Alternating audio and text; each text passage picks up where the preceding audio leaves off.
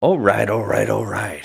Here we are in January doing some comic book films because it's my birthday month and I chose to do comic book movies I have never seen before, and neither of us have seen it. Well, anyways, I'm Scott and that's Joe, and we're just another movie night. And this is Talking Trash. Talking trash. Talking Trash, indeed, about comic book films. Now it's garbage.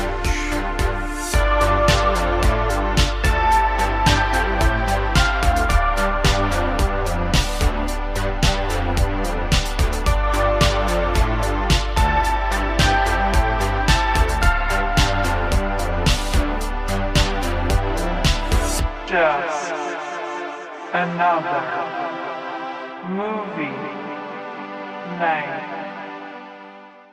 Today we found since we're on a we're on a roll, I figured we had to watch something a little better because we've been watching some real throwaway shit. Literally four films that the world tried to hide. And now I figured let's get to a movie that maybe should, you know, is decent. Well, the world didn't try to hide this one. Well, I think it does now because in all honesty, I forgot this movie existed. you know, I actually did too. I really did. I I just kind of blocked it out. So Yeah. we are discussing today Men in Black International. International. it's with Chris Hemsworth, What year did this come out? Tessa Thompson from 2019, That's crazy, right? and we forgot about it already. Yeah, I completely Bonkers. forgot this movie existed. It Took me 20 years to find you. How many people can say that? You are the best kept secret in the universe. And I found you. Which makes me perfect for this job. You really think a black suit is going to solve all your problems? Mm, no, but looks damn good on you. We oh, snap. Oh snap! Oh snap! We oh, snap. are a rumor. Recognizable only as deja vu and dismissed just as quickly. Time to prove yourself, Agent M. We may have a problem in London. Welcome to MIB. You will be with Agent H, one of the best ever to wear this suit. Catching up on my daily meditation. Time for lunch, I think. You hungry? It's 9:30. Perfect. Tuesday's taco day. We've been compromised. It puts every citizen of this planet at risk. Side view mirror.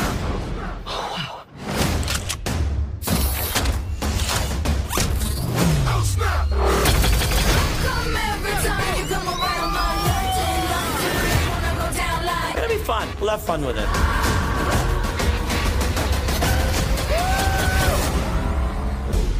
We are the men in black.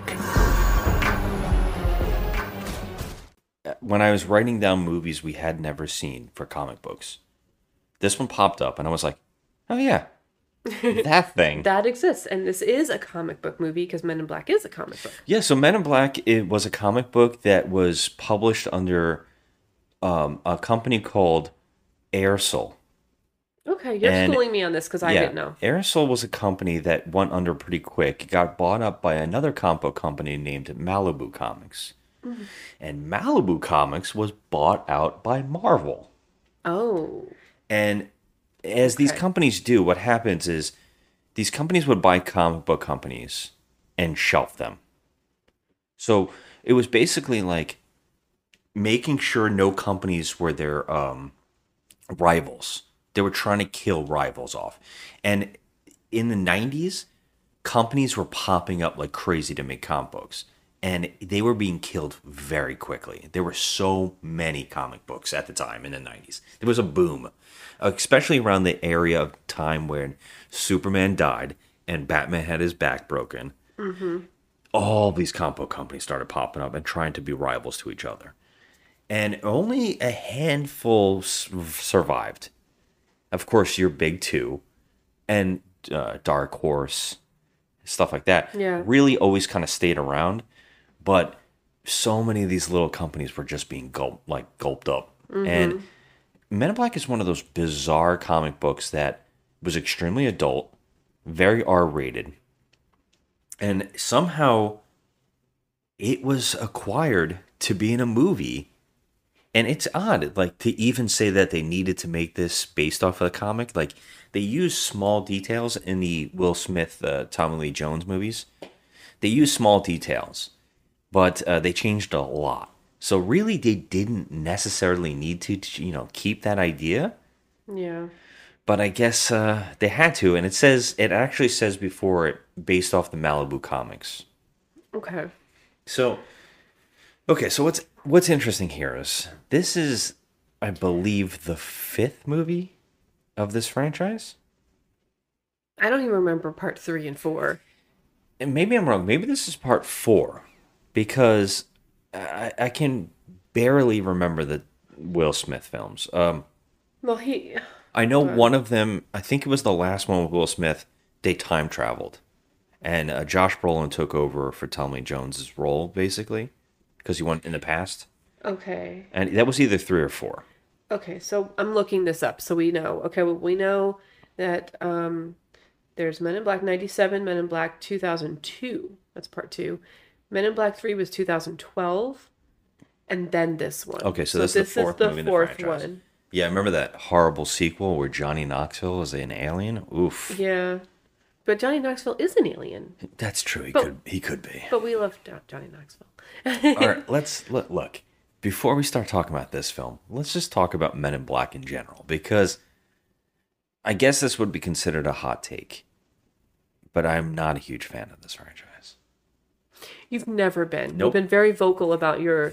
Well, Um, to you, yeah, to me about you, you know, not really appreciating this franchise. I thought the first one was fun.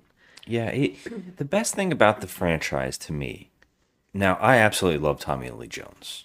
I'm not gonna lie. I, I think he brings a very like he's just got such a great presence on screen that he's like a boss and he just really delivers that cold demeanor in the movie and it mm-hmm. made it interesting also barry sonnenfeld he really balances humor and action kind of well in those movies and the best thing to me was practical effects Yeah. there was a lot of amazing practical effects in the original couple, although there was some CG that I don't think stood the test of time very well. There are some amazing practical effects. My favorite thing about the first movie is Vincent D'Onofrio.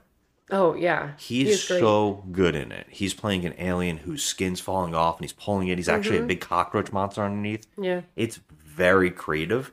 And Vincent D'Onofrio's performance is actually quite good. Yeah, it's actually gross Yeah. and in, in, a, in a good way. Yeah.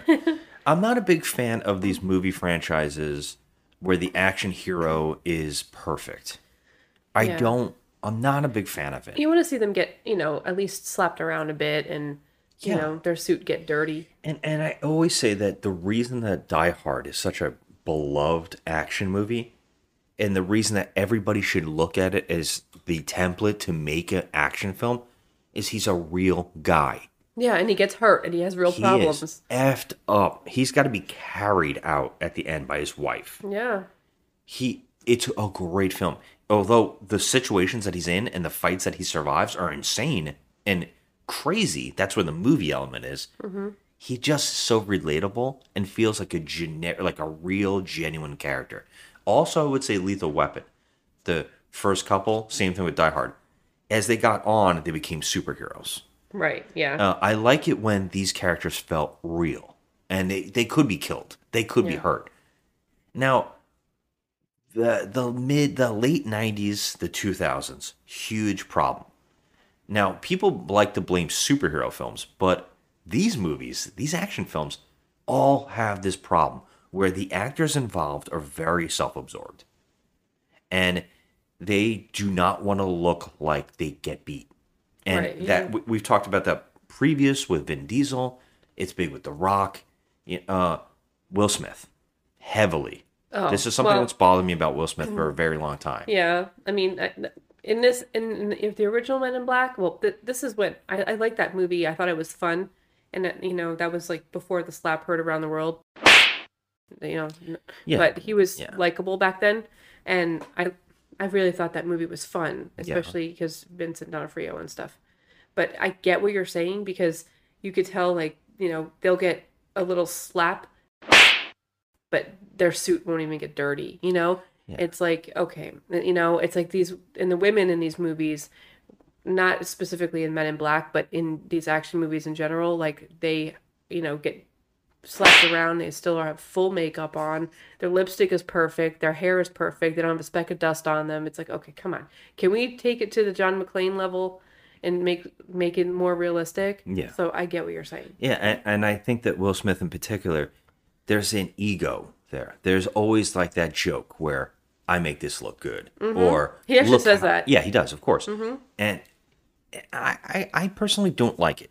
I've never liked it, and I think it ruins characters, and I think it's really ruined the action star. Yeah.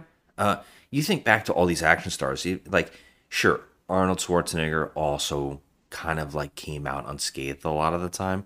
But if you watch like The Predator, at the end of The Predator, Mhm. he's Oh, he's fucked up. he's almost like Yeah. completely shell shocked. Yeah. Uh, and and rightfully so. Uh, Rambo, he comes out completely effed up at the Mhm. end, and he hobbles away, and it's great. That, that that's a that's that's how it should be, and this is exactly that problem to me. This new movie, um, I can see why nobody talks about this. I can see why it was completely forgotten by us. It is perfectly summed up by saying dull. Yeah, I mean, this movie did come come through and like it blew in and blew out like instantaneously. Like nobody even was talking about it or even went to see it in the theater that we know. Yeah. So we kind of just like threw it to the wayside and we're like, okay, well, we're not going to go see this in the theater. We'll just wait till streaming or something, and then we just forgot about it. Yeah, what I do recall is that this was a financial failure. Uh, I know this was like a bomb. Now, what's really interesting here, and I brought all that stuff about the action hero, and what I said is like, this is dull, and it has that problem of that action star, Mhm. Chris Hemsworth. Yep. Chris Hemsworth is, I, I, it's so odd.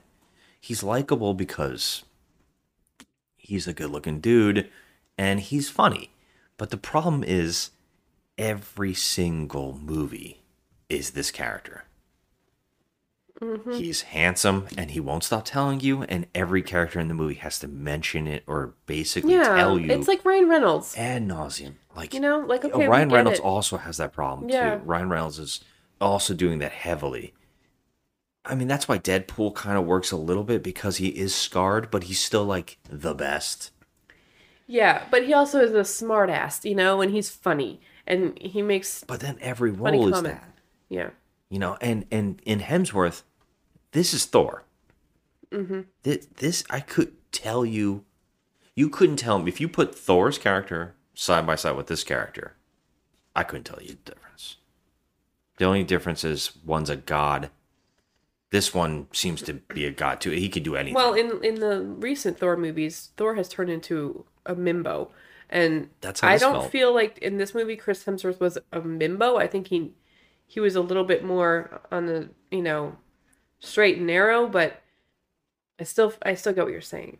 Yeah. Uh, well, I guess we, let's uh, let's start talking about the film, and because I know while we were watching it, I had a lot of things to say. There's one thing in particular that really bothers me, but uh, yeah, let's just get into the plot since this is talking trash, and that's what we do. um, mention the director real quick, F. Gary Gray. hmm He's done some stuff we've seen. Yeah, uh, set out of Compton, stuff like that. Yep. We'll talk about him later. Uh, so yeah, this teams up again for some reason. I don't know why they thought to do this, but they teamed up Tessa Thompson and Chris Hemsworth again, bringing them back from their Thor roles. Mm-hmm.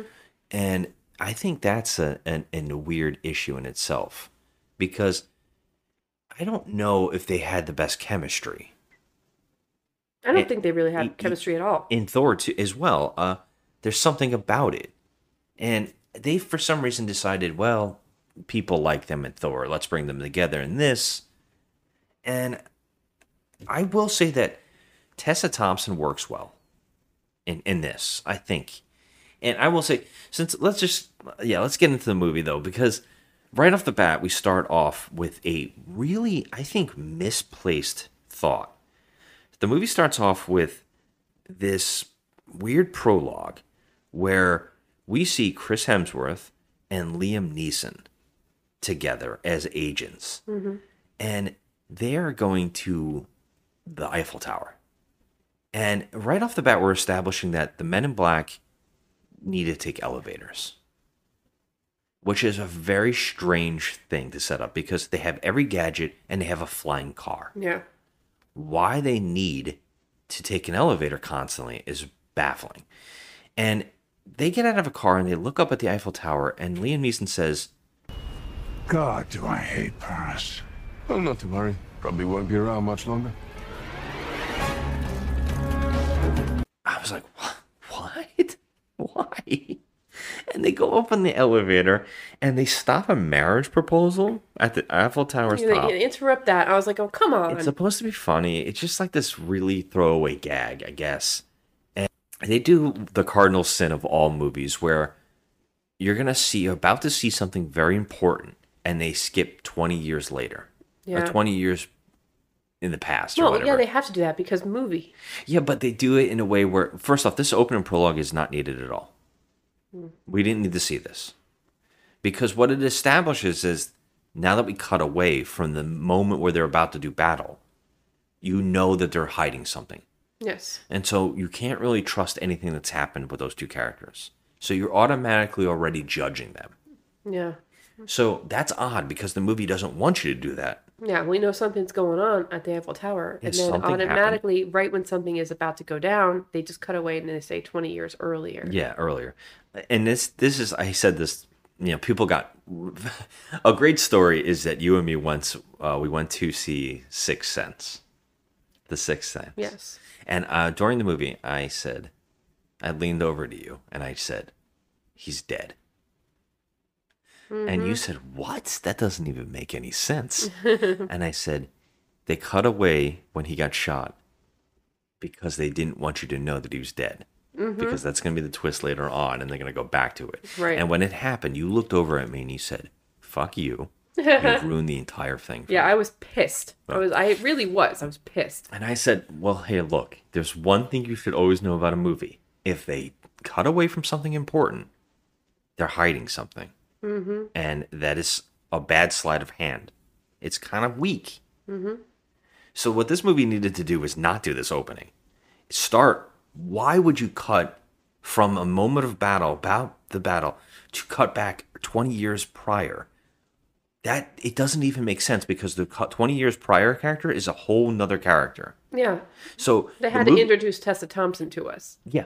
If anything, you start with Tessa Thompson as a little girl, and Uh-huh. you set up her character. Which in this movie we set up that an alien has mysteriously gotten to her house and is in her room, and the Men in Black have come and they're gonna wipe her family. Well, they they flashy minds. thing her parents, but they Yeah. didn't know that she was awake and you know upstairs looking out the window when the alien was in the house. No, it's this cute little furry blue alien. Oh, like a... Yes, sir. The creature you saw was an unlicensed Tarantian from Andromeda 2. Very rare, very dangerous. I'm sorry. What? Uh, Tarantian, ma'am? No, I know. He looks cute now, but when these things hit puberty, they turn into real monsters.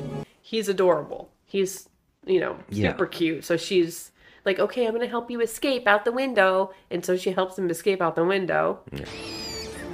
It's okay. I'm your friend. I'm Molly. Go on. Molly. Kaplan nach Schulen. Kabla nach Schulen. The Men in Black don't search the house for some reason. No, no, they don't. They're just like, okay, it's a monster in that possibility with your daughter right now. We're not gonna go check. yeah, we're out. not gonna go inside. We're just gonna flashy thing you. and then we're gonna leave until Yeah. it's a record. And that's exactly what they did. It's a record. Yeah, so she helps this creature out, and the creature tells her something, and we know right off the bat this is all going to come back because this is too heavily foreshadowing. What what is, and I will say this Tessa Thompson part and her jumping forward and that character for that little bit of time is my favorite part of this whole film Yeah. because they do something really interesting where they show you that this girl she has this event with an alien and it's not wiped from her mind but you can never ever unsee it Mhm. she knows that one an alien exists the men in black exist and they have this technology now she grows up to be super smart gets into technology. This shapes her this moment in time shapes her entire character. Yep. very interesting. And so she dedicates her life to finding the men in black. Yeah, and she also tracks aliens and you know sp- alien spottings, and you know She- she's like an alien she becomes a hacker. She hacks Mhm. into the telescope. She can uh, get onto their frequency and see that aliens have shown up on earth. Yep. so she follows them and it's very smart and creative of how this character is like this is why she's strong. This is why she's important. Yeah. that's good writing. And i was like that's really interesting. Except they do some really stupid stereotypical things like she works in an office full of nerds and they're all the fat gaming nerds like the stereotype. It's yeah, like and of course then tessa thompson works there. She's like beautiful. And she's like in the middle of them. It's like yeah right. Well, my ass. I mean, you could be a beautiful nerd. No, I know what I'm saying is that. can you imagine like that? How these nerds are hitting her on her every five minutes? Like I mean, that might be possible, but I mean, it's it- just like the stereotypes, and then her in the middle. It's like she's just have she has this job so she can bide her time, so she can try and get into the Men in Black and see, you know, try to infiltrate them and try to get in because she wants to be one of them. And Yeah, th- that's without a doubt a highlight. Like that, that make this establishes a very interesting character. yeah, Too bad the moment that she does discover Men in Black, because she does right after this, because it it happens very quick. yeah, She's she instantly tracks down an alien. She goes to find it. She sees the Men in Black fighting. She intelligently is wearing a Men in Black outfit under her clothes, sneaks into their organization, mm-hmm. and they instantly know, which is great. But the problem is the moment she discovers the Men in Black and she gets in there, that that smart, interesting character that's brainy and and and like witty and like knows how to infiltrate it and has thought all this stuff out, completely disappears. yeah, And she basically becomes a just another normal, like another normal character that doesn't really do anything. right. Like I, she just loses what's special about her. Yes, she just Uh, becomes like the eye candy character. It's it's very strange to talk Well, about. I mean, I wouldn't say that she's the Not eye candy, character. It's not what I mean. It's like I'm trying to think of a way to phrase this. Like she just becomes um this weird not love interest kind of love it's, Like you could see that they have kind of like an attraction to each other, but it, there's no chemistry here with her and Hemsworth at all. It's yeah, just they act like it's there they the they try to force it. They try to force it, but it's not. It's, It's not there, Not it's not- working. it's it's odd it, it, the character loses all the special about her Yeah. and so yeah so she infiltrates it she she meets tessa um uh, Emma Thompson. emma thompson which is Mhm. great because we always like the thompsons are meeting Yeah. and uh, emma thompson of course rocks the screen right off the bat she's very funny she's bossy she's telling her like they're basically like you look good in black Yeah. you know and she's like thank you i know i do she she talks her way into becoming a men in black agent Mhm. and she's like you're gonna be an agent of training which means you're on your own figure this crap out it's very very bizarre But see, I think that they that's not really what they were trying to do. I think that she hadn't had her first day of orientation yet. She was actually on her way to orientation.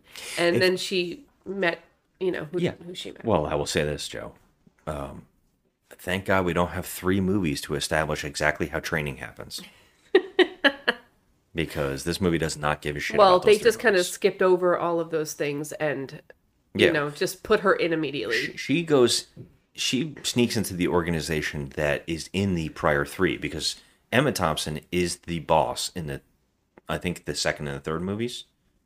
Uh, Rip Torn was uh, originally, and he gets replaced because I think in real life he was having some problems.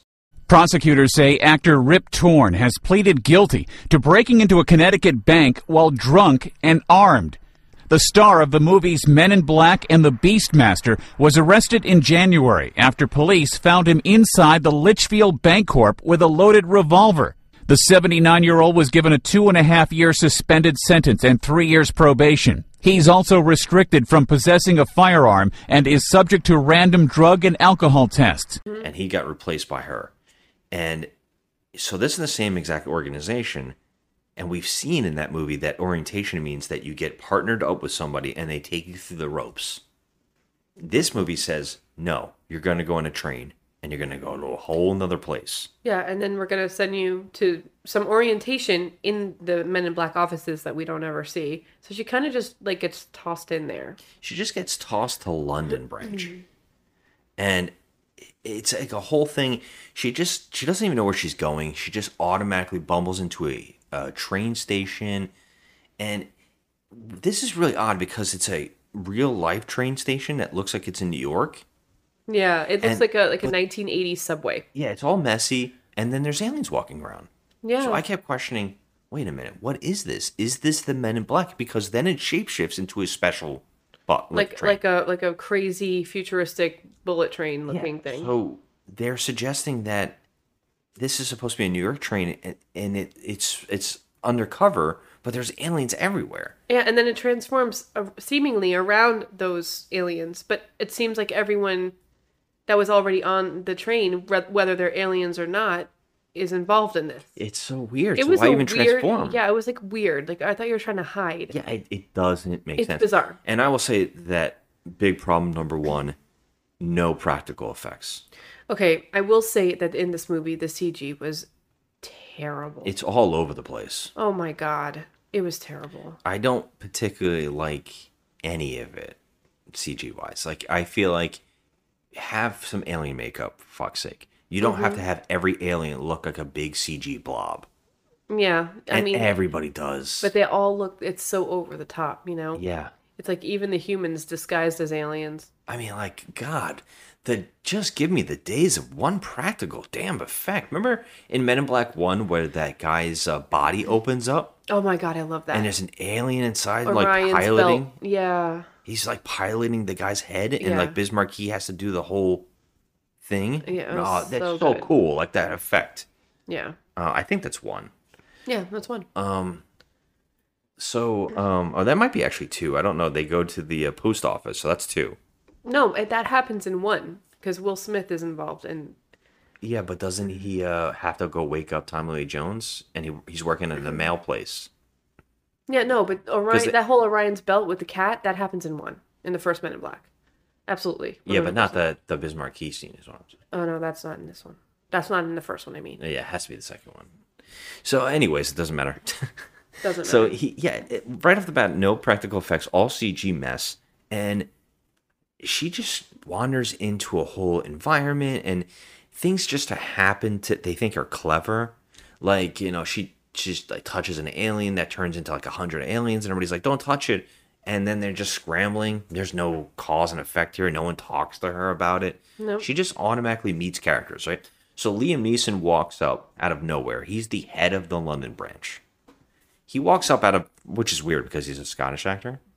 yeah, that Uh, doesn't matter. Well, also, um, Chris Hemsworth is also working in the London branch, and he's Australian. Australian. But So it- yeah, no one seems to give a shit. It's very, very odd. And and and best part is the New York branch. Emma Thompson runs it, British. Yeah. So you, you kind of got a little uh, messy here. So it's, it's so strange. Um, yeah. So right off the bat, we're just characters are just walking up to Emma Thompson's character, which is now named M. Mm-hmm. Uh, Molly is her name. So she's no, now. she's you're Tessa Thompson. Tessa Thompson. You said Emma. Oh, I'm so sorry. I Tessa knew I was going to Thompson. start getting messed Her name is. Molly, so she's Agent M now. we see like basically her walking around meeting things and her being told oh orientation is here. We never see orientation. We never see her learn anything. She just keeps bumbling into situations. Yeah. so she she's talking to two terribly cg characters and chris hemsworth walks in in slow motion and is a girl who's slowing him down just so she can look at him because he's so goddamn she's, handsome. She's an alien that has the ability to slow time. So she purposely slows down the, the walk Chris Hemsworth makes from the elevator Yeah. to his office. And he's just looking and pointing, like, you know, that in the handsome way that Chris- only Chris Hemsworth can do. and it's just okay. We get it. It's like that Ryan Reynolds moment where like, okay, we know, we get it. He's handsome. Yeah, and you know, I kept thinking, who is this for? Like, are women running out to see this movie? I don't think so. So it's like this scene is just like it's just overboard. it, it is overboard, but it's meant to be like you know, haha, type cute, funny. You know, yeah, like I- okay, we get it. I He's get good looking. We understand it. Um, and and that that happens constantly. We we actually got a scene before this, I think, where we see we just keep getting scenes of Chris Hemsworth fighting people. Like he's in a bar and he's being Chris, he's being Thor. He's just making jokes and he's like, "I'm great, I'm handsome, I'm so good," and he's trying to like infiltrate an organization of all CG characters. And there's a snake involved and he like fights with the snake and gets bit. And of course the only way you can get the the, the antidote is this one woman has it an alien woman with tentacles. And then he's like i'll give you whatever you want. And of course the only thing that she could possibly want is to bang chris hemsworth. It's just like so I'll give you the antidote. to have sex with you? If, if so he wakes up in the morning with you tentacles on him and tentacles all over you. it- it's just so you know i don't like the word cringe-worthy. Like kids use it a lot too much now. Everything's cringe-worthy. Everybody's everything's cringy. It's like sometimes jokes can be funny. Calm the fuck down. But this over like this i love this um double standard bullshit like this idea that when a woman is sexualized it's like oh terrible yeah, how dare but you? But when Chris Hemsworth walks in a room and he's sexualized for an hour and 50 minutes, it's Mhm. like, oh, it's fine. oh, it's fine now. Yeah, To me, it's like embarrassing almost. I Like, know. I, I, I get, get, get enough. Get, get away from it. Like, it's just too stupid. And I get it. He is handsome. I get it.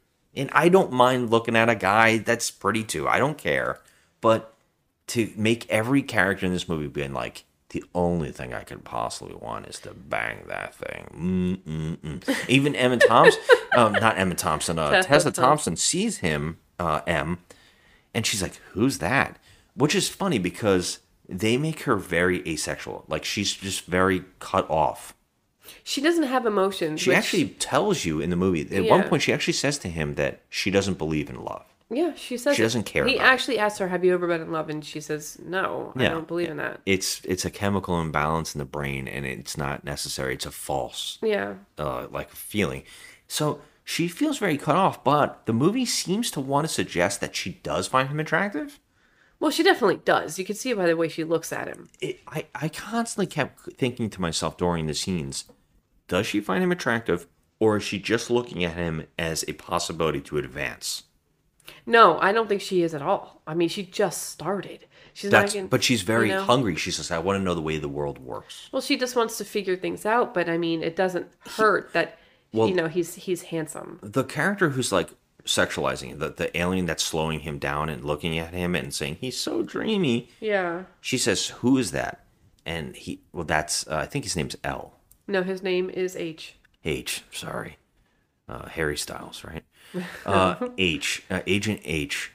And she's like, he saved a day once. He he actually saved the day with him and the boss, Yeah, the boss is Liam Neeson, which and is so that Paris event. it's good. Yeah, in the. Paris event in the opening, but it's everyone thinks that you know, yeah, he's a hero. He's Yeah. a hero around the So, office. te- so uh, um, Tessa Thompson, M, M, that's why I think that she's looking at him as advancement because she's staring at him, and then that's when she's like, "Oh, he saved the world once.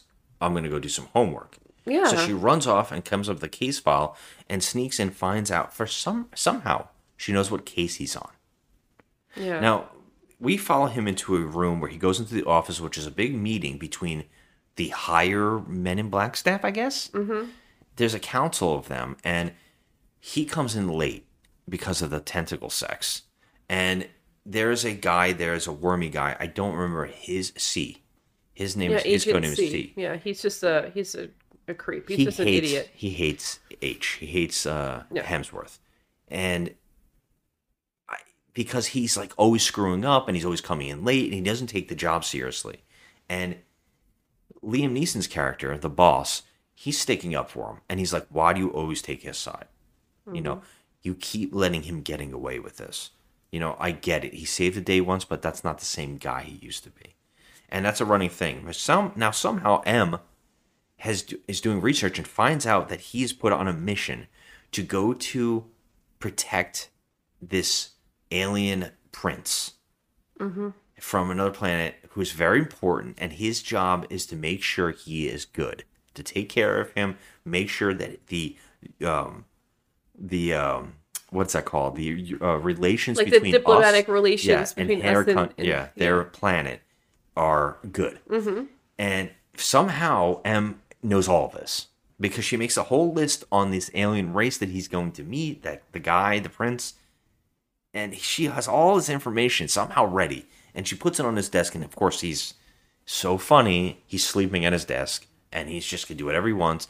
And she wakes him up, and she talks him into basically going by lying, saying that she knows a lot about that alien race. This is her first day on the job Mm-hmm. and she automatically is like knows everything is oh i love big guns like this is a character who's like a brainiac Yeah. and she just automatically embraces the insanity She's never even used one of their guns before. yeah and she's like there's a So- whole cutscene where it's like making jokes about the little gun no i need a big gun Right. yeah i'm a woman i need like a big really gun. like how do you even know how to use these guns like you've Yeah. never even seen them before she picks up the cricket from the original Men in Black movies. Is that she- the cricket is like the strongest gun, and she's like too small for me. yeah Yeah, and it's like, oh, it's like one of those and Oh, it's like okay God. come on Yeah. you've never even touched these guns before It's so stupid. like she's silly. not even like taken aback by any of it she kind of just like just goes right in you know like she just knows it all already she's like a seasoned vet you know Yeah. i was like Ugh, all right whatever so they Yeah. have to protect this um ambassador this alien ambassador Well, she talks him into going, though. yeah She tricks him. He's like, he's not tricked. You think he's tricked into it, but he's actually tricking her because he knows that she doesn't know anything about what she's talking yeah about. Yeah. So they go, and it turns out it's at a club. It's at a dance club for aliens? Now, I guess we also need to establish that guy. There's a, funny. a cutscene to um, another country. I want to say it's like Pakistan. No, it's Morocco. No, it's Morocco. uh, and uh, a guy's mopping the floor, and the lights go out, and he's told from his boss to go up and fix the fuse box, which is outside on the roof, and he gets attacked and liquefied by two aliens that look like the universe. Mm-hmm. They're like two spirit, like two universal-looking aliens that look like the cosmos in their bodies. Mm-hmm. They liquefy him and turn into him. Now, both of them turn into him, but for some reason, different versions of him with different haircuts. Yeah. It, it doesn't make any It sense. doesn't make any sense why they tried to make them look kind of similar. It's like But so there's two guys. yeah, they had to. I guess this the actor they're taking over is some kind of what we we guessed. We don't know. I'm guessing two twins that know how to break dance. Yeah, or dance in some way. Yeah. Yeah, or like some kind of uh, fancy dancing. If you told me these are uh, Jabbawockeez, I would believe you. Ugh, Uh, love the Jabbawockeez. it's odd. And what's really cool is the two cosmos looking aliens are pretty neat looking. They're kind of cool yeah. looking. Yeah, they are. They, They, are. also morph everything around them. They Mhm. bend things. So we don't know what that's all about, but they take over this guy. And they go to uh, a a like a like I don't know what it like it's like a pawn shop type of thing, but it's in another country. It's basically like knickknacks and like old antiques. And they go in there and they threaten the guy who works at the desk and they say, We need to talk to we need to talk to her, they say. And they liquefy a like a lamp into a, a big spear and they like threaten him. And he kicks open a thing on the floor and the door opens up behind him and they go in. And now they walk up and there's a chessboard of a whole bunch of aliens are chess pieces. Yeah, there's a queen, a pawn, a rook, Yeah, all of the pieces. Yeah, all the pieces. And but they- they're little tiny aliens that speak. Yeah, and one of them is clearly um, Kumail Nanjiani. Yes, and he he looks like a little booger um, with a hat on. State your business with the Queen. We need someone to die.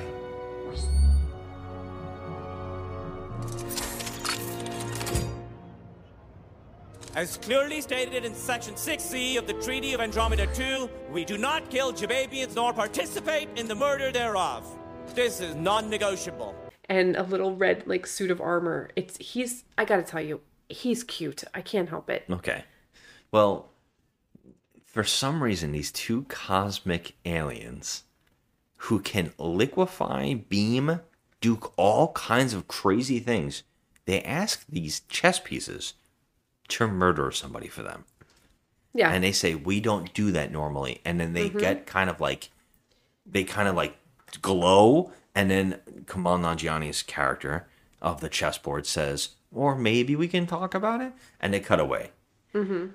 this this is bizarre. This whole thing is bizarre, right? Because what happens next is that there uh, M and H go to a nightclub to hang out with this prince alien. Now he's just a big fat globby special effect. It, it doesn't look great, and Hemsworth is like messing with M to basically dance with him, and he's like flirting with her. Yeah, he kind of encourages her to flirt with him because he, you know, the alien clearly likes her. the alien pretty. get- gets very like creepy with her. Oh. Of course. I was just trying to find the words to articulate how incredibly eye-catching you yourself are. Oh, that he is.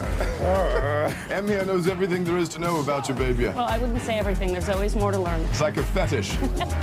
okay, that implies something sexual, and it's definitely not. No, it is. It's always like, oh, your baby this, your baby that, your baby, your baby, baby. Yeah, baby. See, I knew the two of you would hit it off. It's baffling because this alien also has something very important to talk about, but for some reason he forgets about that. And he needs to be really perverted until it's Mhm. important, right?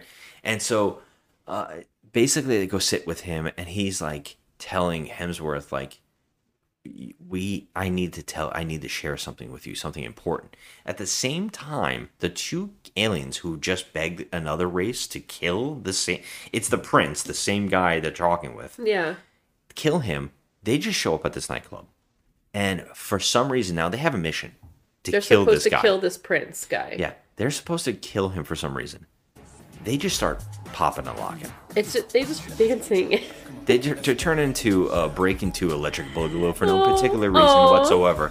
They're they're turbo and ozone, and they just go at it for no apparent reason. well, they have to blend in. I mean, come on, Scott. Jeez. Why? They could liquefy the They could entire liquefy dance floor. everybody, but they just decide they're gonna start, you know, doing some some. it looks like it looks like a full body dry heave. Yeah, it- it's and they sped it up, and it looks like it's overdone. It's like Yeah. It looks like it, it looks like um what's her face coming out of the well in in the ring. yes, it does. It does. Like all kinds of Yeah. funny. So like Well, at the same time, this guy's begging Hemsworth's character, "Hey, I need to share something important. You have to listen." And Hemsworth is like, "I'm funny. I'm cute. Everybody loves me. Why do you want? Let's party. Let's drink." yeah, You know, and he's and getting like, drinks and they just yeah, I need to talk to you. And he grabs his hands and he tries to do some kind of glowing thing, but then says, Listen to me. This is serious. You're the only one that Vungus can trust. Feelings mutual.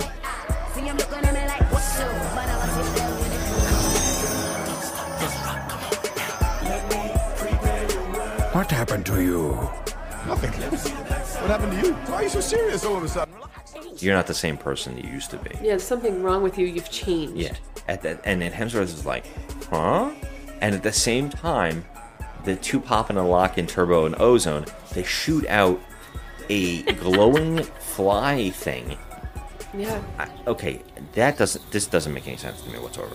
They shoot something in the air and it goes into the, th- the prince's throat, and it, you think they shot him and he's dying.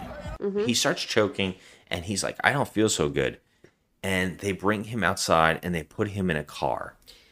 And Yeah. Hemsworth is like, "It's all fun. I'm a great partier. Everything's great." And M is like, "Something's wrong." Yeah, and so she's like, she didn't want to put him in the car. She Yeah. felt weird about it. yeah, she's like, something's off, something's wrong, something happened to him.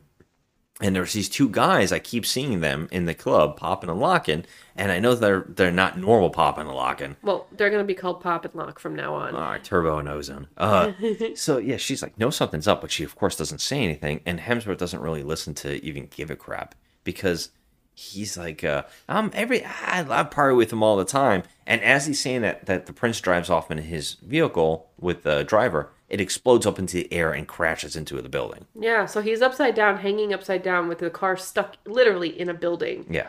And he's still alive. Um, Yep. but you that know, thing that shot him in the throat did nothing. did nothing. Yeah. I, I mean, I don't know what they even did that for when they literally have the ability to liquefy everyone in the club Yep. and make a hole in the earth. So So they walk they're walking slow and they're beaming forward and of course h now takes it seriously and has a car next to him perfectly which they did not bring here. They had to take a special cab in an alleyway. And the car ended up like, oh, like Right where they are. sideways, not even next to them, like going, you know, in one direction, but sideways in front of them, like as if it was a barrier blocking them from pop and lock. And that's true it did turn it didn't turned. yeah And so that's why they were able. So when they saw Pop and Lock coming towards them, they were actually heading towards um, the alien guy that's upside down in the car. They want him out of the picture. So Yeah. they're walking towards him. And Hemsworth, you know, uses the car as a shield. Well, he also, it turns out that this car is just an arsenal box because every Mhm. single part of it is a gun. Yeah, it's like a it's like a James Bond car. So it's got like the rear view mirror, the side view mirrors, all that stuff.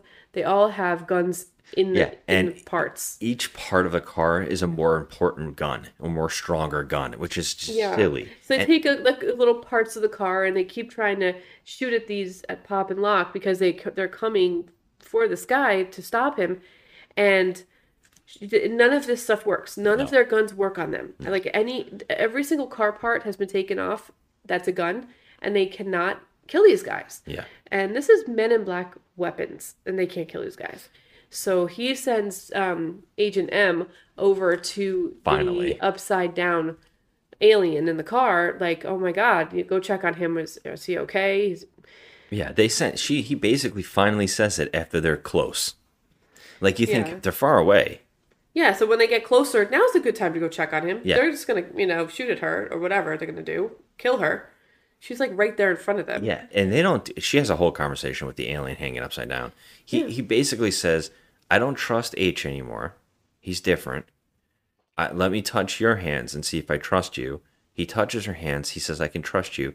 He gives her a glowing uh everlasting gobstopper a purple everlasting gobstopper and says this is important. Keep it safe. It'll protect you. Don't share it with anybody else. Yeah. and he dies. And he, she's standing here while two galaxy crazy aliens are coming toward them. Yeah, like she has all the time in the world. And these guys are terrifying. yeah they're melting things. They're Yeah. blowing things apart. They're they're super powerful. And all the men in black show up and those two aliens disappear Yep. and they're like, "Well, what happened?" You s-" and of course, C's the first one on the, the scene, and he's like, "You screwed up again. Look what you did. That all you had to do was hang out with this prince, and now he's dead." And Hemsworth is like, "He was my friend, my good friend," Mm-hmm. and C's like, "Oh yeah, and he's dead now." Yeah, like Like, C's like, what a dick. He's just a dick. He he's he's that classic character that they throw into these kind of movies to kind of like you know stave herring. off the hair the the hero. You know, like I'm just gonna be the bane of your existence. Yeah. I'm just gonna hate you so much that I just ruin your life just because I'm so jealous of you. Yeah, yeah. You know? Why does everybody like you? Yeah. Yeah, like- that's me. That would be me in this movie It's if I was James in it. Spader in every movie. Nice. Perfect. Yes. Um so yeah, they they go back to uh the base and now M is hiding the fact that she was given this thing and she tells them he didn't say anything to her before he died. Uh and they said, "What aliens?" And now M is like, "Oh, this is what happened." And C's like, "Who are you? I don't want to hear anything from you. You're an you're a trainee." And she's like, "I actually have information I'm trying to share with you about Yeah. these creatures." He's just an arrogant shit. He doesn't Yeah. want to hear anything, and especially because they're standing in front of the boss, Liam Neeson. Well, that's So- when they go back. They go back after this and they get Yeah. reprimanded from Liam Neeson, who's they're pretty much thinking about wiping his mind. Now we see that there's two paintings on the wall, and uh, M is seeing them. First is the first movie. It's uh, Will Smith and Tommy Lee Jones's character painted fighting off the aliens from the first film Yeah. and saving the universe. Mm-hmm. The second painting is H and Liam Neeson at the Eiffel Tower battling off those creatures. I guess this is a depiction of two times the Men in Black have saved the world. Right. Uh, so she's like, huh, interesting. She's looking at the painting like, okay, well, what happened there? Yeah, she's like trying to figure it out. She's ba- basically what we're all thinking. Yeah. They're like, ever since H came back from that incident at the Eiffel Tower, he hasn't been the same person. Mhm. Something happened to him. He's different. Now we find out that they now tell us that they think it's the Hive, who they beat off. Ah, you said terrible. beat off. Who they beat off the planet. You rat. uh, at the Eiffel Tower and saved the world from fighting an alien species named the Hive. Mhm. And they said these aliens must be the Hive. Yeah, that's the going story that there's the hive and they that's they beat them. They beat them. So Yeah, and they said that this new species must be the Hive and they must be looking for something specific. mhm. And they might be trying to start a war. And they said, well, the interesting thing about the Hive is they take over your body and they look like people. They can look like people, but they take them over and they're actually this evil species. Hint, hint. Mhm. I wonder where this is going. It's Mhm. not not hard, not rocket science. So they start trying to come up with a plan. They're like, okay, we're gonna give you another chance. You know, we have to find out what's going on. Now, M says, I think there's a mole in the organization because a lot of things like how would they know that we were going for the prince? Mhm. How would they know? What what did they need? Who knew that we were doing this? Now that's this is stupid because the aliens would have went for him regardless. The prince, they were going for him regardless. it had yeah. nothing to do with the Men in Black. But she's automatically assuming there's a mole. Someone told them that we were going for them, yeah. and they showed up. Who knows that we went? Well, everybody who was in this room. She's like, well, there might be a mole in the MI in you know, Men in Black. Mm-hmm. And he's like, that's interesting. Find more information. Don't tell anybody. You work with C, M, and H, you know, he's basically like you're off the case. C and M are going to run this and see if they can find out who the mole is. But of course, H is like bullcrap. So he gets M. He she has some kind of like liquid in a vial that she collected Yeah. and she's trying to um, figure it out. H talks C into he tricks him into saying that "Hey, I'm still on the case and he she he wants me to team up with M to do something, and it's a lie, but C just falls for it like an idiot. Yep. And Hemsworth grabs the vial that she's working on and he just opens it and smells it and says, "I know what this is."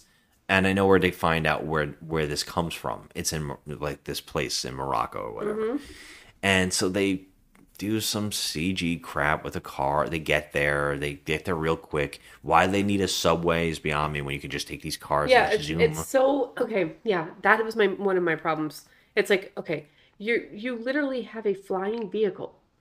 What are you taking this transportation for? Yeah. Like you're you're literally taking an elevator to get to the Eiffel Tower on the top of the Eiffel Tower. You have a flying vehicle. That's what I'm saying. I mean, it- they have it's so like teleportation weapons. They have They uh, do, like grapple hooks. portal guns. They have like levitating belts we've seen in some of the other ones. It, it's Yeah. it's baffling. They have so much technology from aliens that they don't need this shit, and they do stuff that constantly questions that. Like, yeah. So they go to this place and they go to the. Uh, they meet a character who's got like a, a beard that talks. Oh my He's God, got an alien on his his chin. It's a lie, funny joke. I loved it. I it was so funny. I did not expect it to happen. But when they went to talk to him, he's like building a motorcycle, which he, It's you an know, alien it's an alien motorcycle, and he's not really supposed to be doing that in public. But he's they start talking to him, and out of nowhere, the little creature comes out of his beard. And the thing is, at first I thought that it was coming out of his beard, like it was hiding in there, but it actually is his physical beard. He has beard hair as his body, like on yeah, the body. creature pretends to be a beard It's on this guy. hysterical. I loved it. I oh, I thought it was really funny. Yeah, it's weird. They're fighting and they, they think that H is dead. They're like, How are you alive? We thought you died. And he's Mhm. like, Why didn't you think that? And he's like, Well, that's what we heard. So he, they go, they basically get information from this guy and they go to the place that those two aliens went, which is the antique shop. Yeah. And when they get there, they find the antique dealer melted on the floor He's liquefied. and Tessa uh, M Uh, yeah, she she kicks up the the switch on the floor and it opens the door on the wall, and they go into that room and they see the chessboard with all the aliens have been killed. I was so sad because they were so cute. The little the little queen and, and all her like little rooks and Yeah, stuff. and of course the pawn and Kumail Nanjiani again is the only one alive, and we get some comical banter from him saying like, "Oh, you know, I'm gonna kill myself because uh, I survived the fight," and uh, he doesn't give them any information Nope. about who they are, who killed them, why they killed them, Nope. why why the guy in the front desk is liquefied, which would make us assume that those two aliens that liquefy people Mm-hmm. uh, killed him, but they went back there and asked for their help. Yeah. Why would they instantly kill them? And then why aren't the chess piece aliens melted? Yeah. It, well, they're so little, but I, I mean, we don't even know how they died. But they- they were so tiny. They don't have any wounds. They're just dead. Um, right, no wounds, and, And- that's what I'm saying. How did they die? So like, Kumail Nanjiani's little booger, he is tiny enough to fit in Tessa Thompson's front pocket. That's how tiny he is. Um, he's so cute. I'm not gonna lie. The, I- movie wants you desperately to love this character. It's cute as hell, and you fell for it. I You're did. In, you're on oh, board. oh, five seconds after I saw him, I'm like, oh my god, he's yeah, so cute. Yeah, he's that character that y- you're kind of like, oh, he's adorable. Mhm. Uh, he's also just like comic relief to break tension from every sequence. One thousand percent. He's he, comic relief. He is what I think is a huge problem throughout the film. Aw, I, I know that, like, yes, no, I agree with you that he's cute and he's funny, it's adorable. but he also brings a lot of questions to a lot of sequences and a lot of things happen, and it's baffling. And I have a lot of thoughts on it. But what what happens here is he threatens to kill himself because he's failed, and he's only joking. He's not really going to hurt himself, and they talk him into saying that M is a queen, and that he could follow a new queen. Mm-hmm. So he pledges his loyalty to her and joins their cause. He doesn't bring any questions or answers to the table. He doesn't tell us about who the aliens were, who killed them, Yeah. why they killed them, what happened. We don't find out anything. He's like not helpful at all. Pointless. He's this entire sequence is pointless. It is. And the whole thing that happens here, we now find out like the Men in Black have figured out from security cameras, or C has, that te- that M was given that that crystal, the everlasting It gobstopper looks from the alien. a, a fused magic die. You know, Yeah, like it's a- Magic the it looks like Gathering or something. like a- Crystal, crystallized ball of some sort. It's like purple glowing crystallized like, thing. like a gaming, like a gaming die. To me, it Magic looks like the everlasting gobstopper, Yeah. but, but purple. And It's lost my nerd cred. um, we've lost it so many times before. Uh, so the the cameras zoom in on it, and they see he was she was given something, she's lying, and she's the mole. They think Mhm. so, or H is the mole. They don't trust them. Right. So see, basically, Liam, um, uh, uh, what's his name? Liam Neeson. Liam Neeson, thank you. Lee, I was gonna say Leslie Thompson. I don't know why I was gonna say that. I don't know what the hell I was gonna say. Liam Neeson shows up and he's like, "What's going on here?" And he's like, "This is what's happening. You you failed. You let them go. You had them. You knew something was wrong, and you let this happen." hmm And so he's like, "All right, you're right. Take them down and bring them here. Don't kill. Don't hurt them. I want to talk to them." Yep. And he's like, "Do the operation." Well, you could tell there that he kind of like there's some kind of feelings. He he does care about Chris Hemsworth. Yeah, he goes up to his office and secretly calls him and gives him a heads up they're coming for you. So the Men in Black show up and H steals that bearded guy's motorcycle and we get a CGI uh, just a, a mess. The motorcycle scene was so over the top. Like we didn't need it. Like that's how they make their great escape out of Morocco with this motorcycle. well, you want to talk about the fact that they they're everybody sees this entire the entire country of Morocco. Yeah, Like, you know, and and there is that a and- country? And yeah, T- Tessa is Tessa is like um, flashy thinking everybody um, as they're going by, but like they're it, it's literally everybody. Yeah, the entire them. town is seeing them, and and they can't fly. They start flashing some people, but then they just start flying away, and they can't flash those people. So it doesn't make any damn sense. Yeah.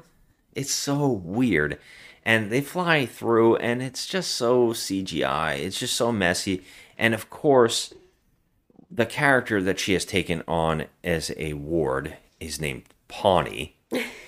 He is he's a pawn. He's a pawn. He doesn't have a name. They call he's a pawn, and so they name she named him Pawnee.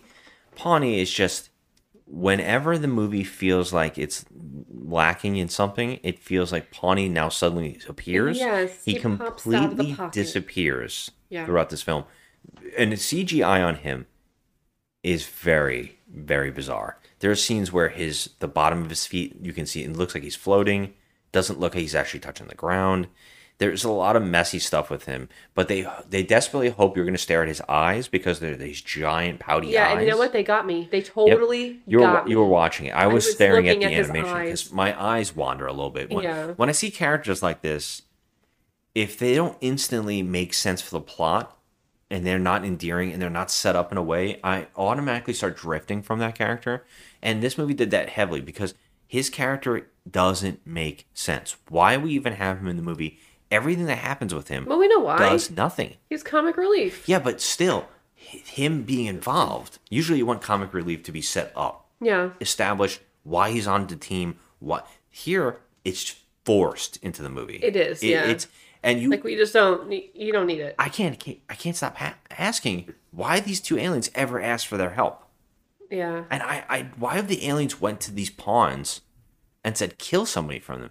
The now Pawnee can't do a damn thing. No, he's so he's why? like an inch tall. Yeah, I know, but why would two alien, cosmic aliens that can melt people, ever go to them for help? Yeah, it doesn't make any sense. They- it doesn't they- make any sense. This they're Pawnee like all character dead. can't do anything. Yeah, it, it's just it makes no sense. It, it doesn't make any sense. And so he's just in the movie, and I cannot. I know the movie wanted to like, oh, trick me with its like cuteness, but I couldn't stop like fading off every time because I was like, what? I, I understand it's Kumail Nanjiani doing Kumail Nanjiani bits from his stand up, Yeah. and he's being funny, and I I get it, but it just was like, all right. You know, can we get to a plot? Is there a purpose? Because I already feel like I already know what the plot yeah, is. Yeah, we kind of figured it out already. Like at this point in the movie, we kind of already knew. It seems like I said, when a movie jumps away, you know something has happened. So there's only two people in that scene, Yeah. and it's like, well, obviously, Okay, well, obviously something. And so, So, and yeah. also we're, we're established an alien race that can take over people's bodies. So it's not fucking rocket science, right? Right. So so they basically transport. It turns out, of course, this motorcycle has warp speed technology of some sort. Yeah. They hit a button. It's supposed to be funny. They beam out in the middle of a, a desert and they crash. So the motorcycle's all jacked up. Um, so they have to stay out there and f- try and fix it.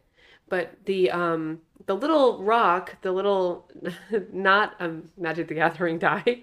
She shares it with H. Yeah, she, She, tells him she tells them all about it, which she should have done in the beginning. She's just holding on Well, to she didn't it. trust him because they said something was wrong. Right? Yeah. Well, I mean, I get it, but um, so I don't she, know why she trusts him now, though. she- I don't know. I guess she has no choice. But she tells him all about the the rock, and then she presses like whatever. There's like a button on the side of it, and it turns into some huge.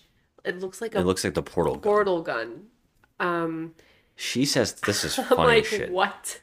She says it has some kind of um I'm trying to think of the scientific words she says, but virtually she says it's like it has the power of um uh like a neutron bomb. I I know I'm, I'm saying that from that Captain America episode, yeah, but yeah. the neutron bomb. Like that, She's yeah. like, "Oh, it, says here that it looks like the power levels are like three neutron bombs or something like that." And he's like, "What does that mean?" Yeah. And I was like, "What?" Like suddenly she knows how to use this tech. Yeah, well, she figures she's remember now she was set up as a very smart scientific person who can hack into the Hubble telescope, Yeah. and now suddenly that that disappeared until it needs to happen Until again. it need- yeah. I would also point out again, there's a game you can play. Point out, watch for when Pawnee completely disappears from shots that he was standing in in a second Oh, ago. I know. He is there in That's one scene. bad. That happens a lot. You you missed it because you were looking at the rock on the sand. Yeah. But uh Pawnee is hovering and he's moving without the sand. Like he's moving. It looks like he's He's slipping down the sand. He's gliding from the shot. It is very bad. And, and then I noticed the next shot he's gone. Uh, one shot he's on a motorcycle. Then he's gone again. If you, you keep watching, you can keep- constantly see him disappear. Yeah, and they use the same long shot, so you're supposed to be seeing him sitting Yes, there, but he's he's not not there there. anymore. Uh, it's, it so happens a lot. It's really a flub. it, it's a flub, and it made me question: Yeah. if he was stuck in last minute because like the, it, it almost felt like the movie they were told you need something because the movie's lacking somewhere and they they forced into character Yeah, and then like film those scenes at the uh, at the end. I think I feel like they did order. reshoots and they Yeah. put it in, and then so scenes were like they added in scenes of him talking to Pawnee. I know. because I feel like that too, and I want to read all the trivia. There's tons of it on IMDb. I'm sure there's a lot of weird trivia. So much. Uh, and I, if I, I, I'm just guessing here, but it seems like he was a reshot thing that they tried to add humor into the movie and they did it last minute. Yeah. Because you can see that it is rushed animation going on. And you can also, like I said, he disappears from a lot of the plot and he's very unnecessary to the plot. I also agree with you. I, I feel like it was just tossed in at the last minute. Yeah, which is odd because at the end he kind of comes in. He's important in the last minute, but it's not that important. But, um, so yeah, they she has this portal gun, and they're like, "Well, we're in the desert. You could test it here." Now she shoots this thing. It blows. Somehow she shoots it straight, but it blows into the ground and makes a giant. I mean, like- it's it's a it's a chasm. Yes. It it makes a hole so big, like I mean, bigger than the Grand Canyon. Yeah, they're standing thing. on a desert. Yeah, they're it- standing in it- sand. It would have just caved in. It would have caved in. They would have been slipping and sliding. They would have caused a natural disaster. And nothing happens. And Nothing. actually, in the next shot, it's gone. Did you notice that? Yeah, it's gone. At night, they're sitting there trying to fix the motorcycle. There they is no ca- yeah, there is you no can't see the whole problem anymore. at all. It's it's Yeah. fine. Like this, it's like the CG team just uh, went Forgot. on a freaking break Yeah. or something.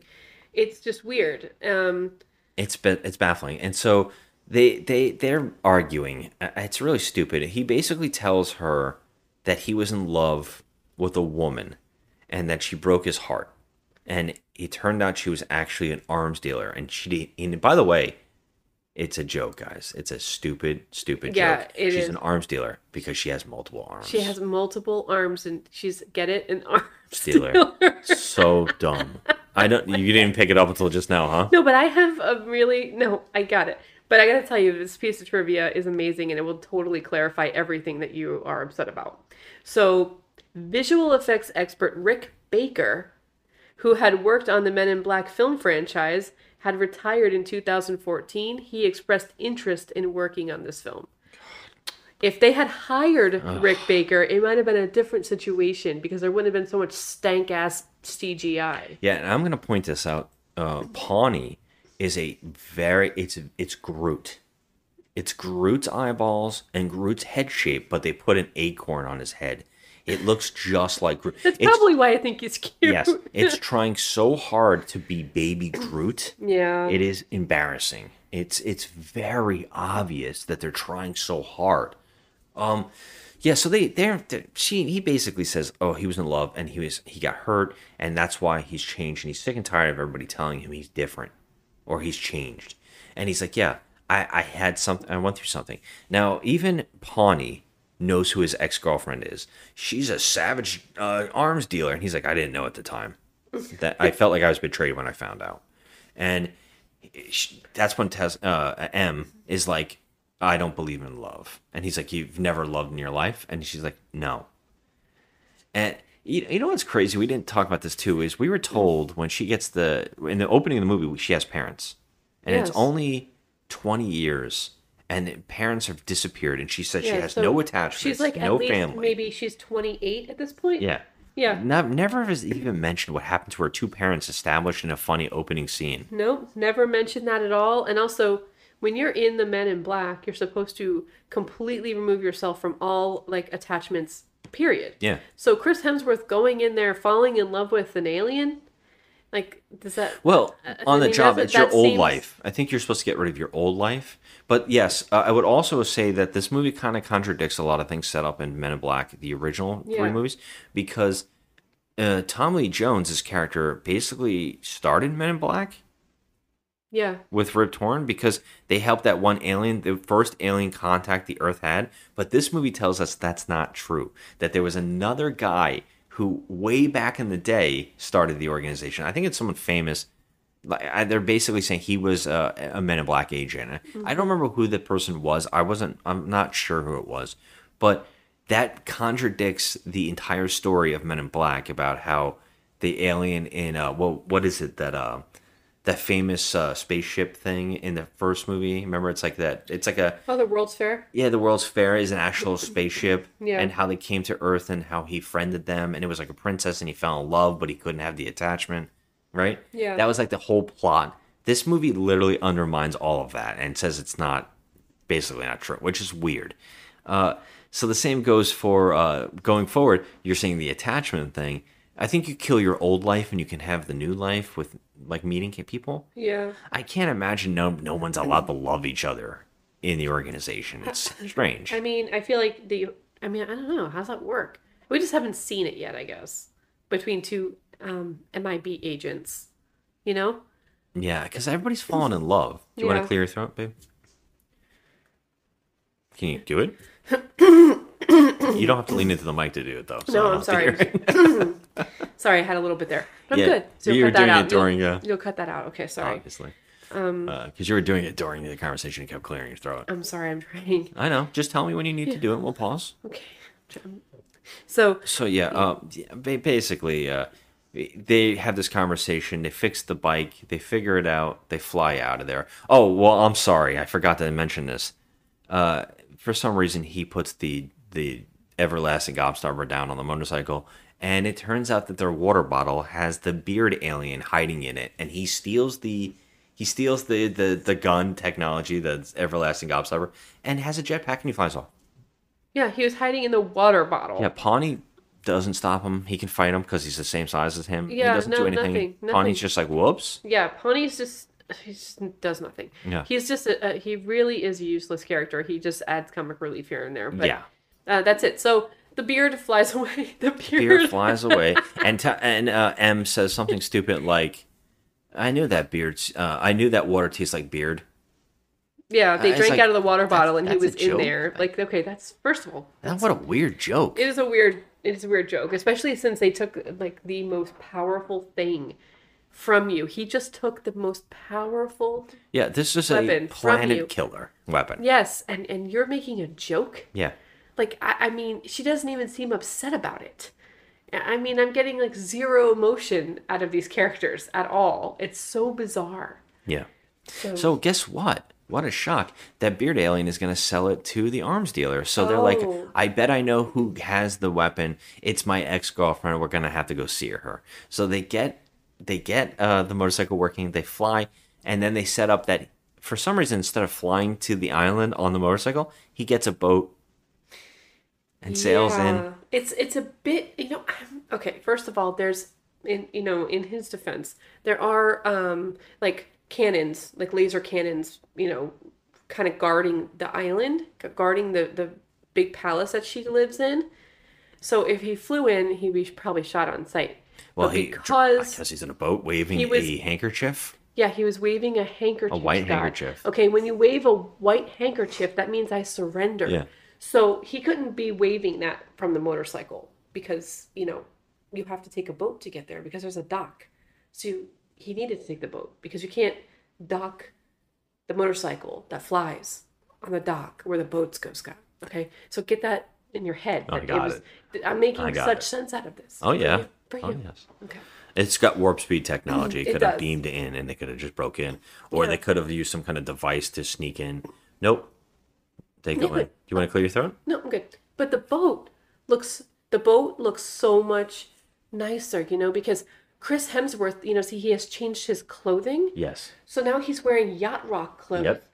And he, he has like pink trousers. Yeah, an unbuttoned shirt. Like a halfway unbuttoned shirt. Like he just stepped off Ay, of like, you know, a, a big like Leonardo DiCaprio yacht. You know, and he's just come from a celebrity party and he just has some loafers on.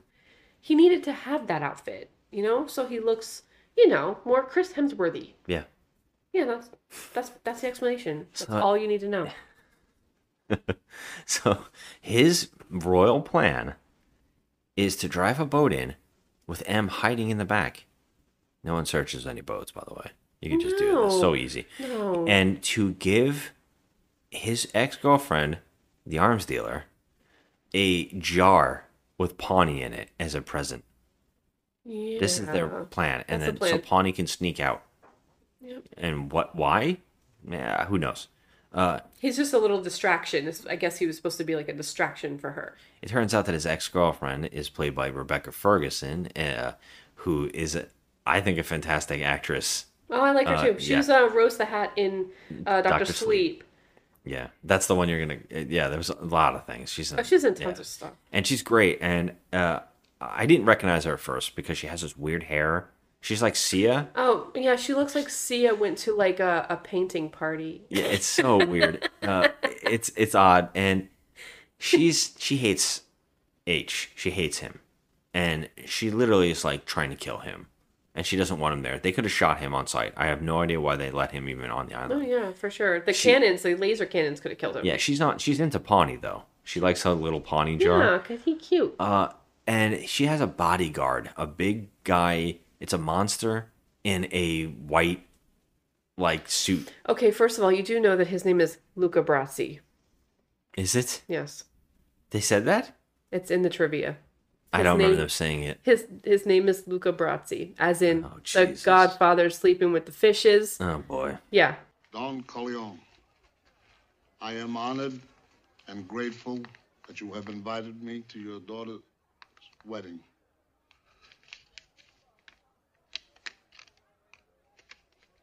On the day of your daughter's wedding. And I hope that their first child be a masculine child. I pledge my ever ending loyalty for your daughter's bridal purse. Thank you, Luca. My most valued friend. Don Corleone, I'm going to leave you now because I know you are busy. Thank you. It's, yeah, Luca Brasi. Well, okay, so he's the bodyguard, and he beats the living crap out of uh, H. And at the same time, Pawnee is cutting open his jar, and he cuts himself a perfect outline of his body, so he can so he can get out. At the same time, M is sneaking onto the base, and she does have the everlasting gobstopper that they need, and they call it the box. By the way, which was odd Yeah. because it's not even shaped like a box. I don't know why they Like, call I it the know box. why they called it that. But it's called the box. I, I think I looked over at you at one point. And I was like, okay, I'm not even gonna ask. yeah, It's it, it's just weird. Uh, so they get in and they have a whole fight, and uh, basically H just keeps getting his ass kicked, and perfectly, uh, basically, uh, M and uh, the ex girlfriend Rebecca Ferguson have a huge fight. They have a showdown. She beats her by tying her up to this thing, and it pulls her down to the thing, and she punches her out.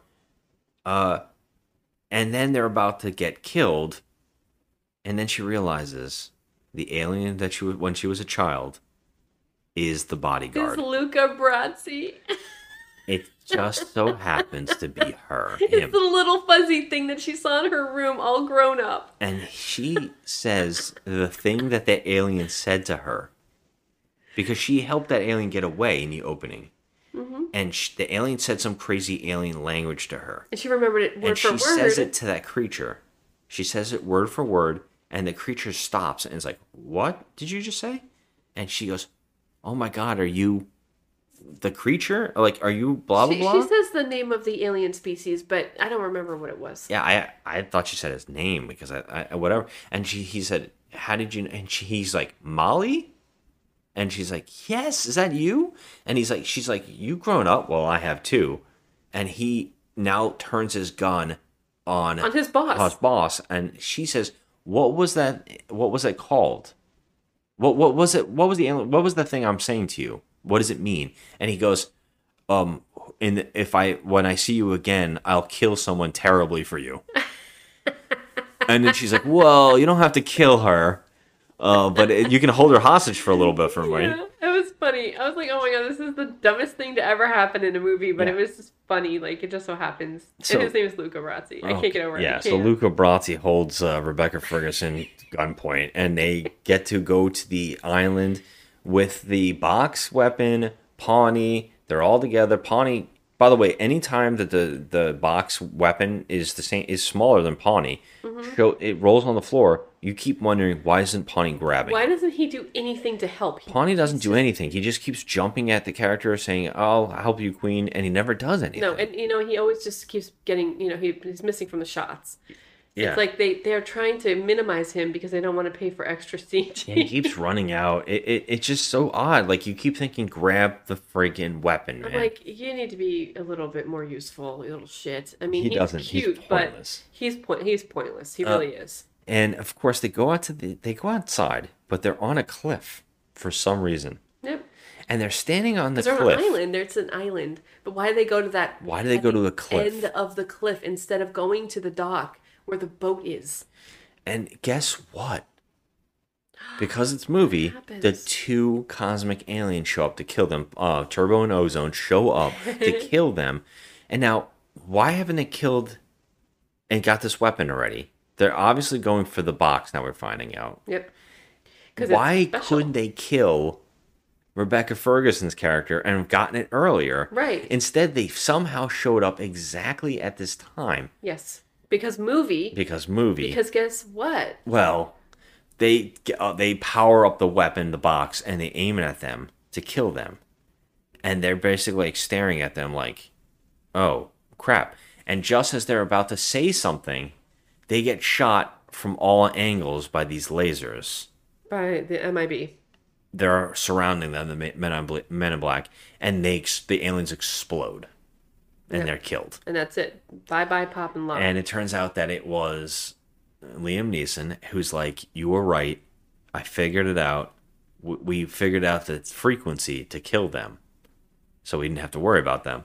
And he's like, "You, we did it. We saved the day." Now I, I'm sitting there looking at you like, that's the plot of this movie. Like, How convenient There's got to be more to it. And I was like wondering if they're setting up for another one because it doesn't feel like there's any time left. Right. That was a big thing. We we, we actually paused at one point. We're like, we're al- we're Yeah, almost been- done. We were 51 minutes in and we're like, okay, nothing has happened really. Yeah, it's just speeding through. And I was like, Yeah. why are they? And they're like, you guys saved the world.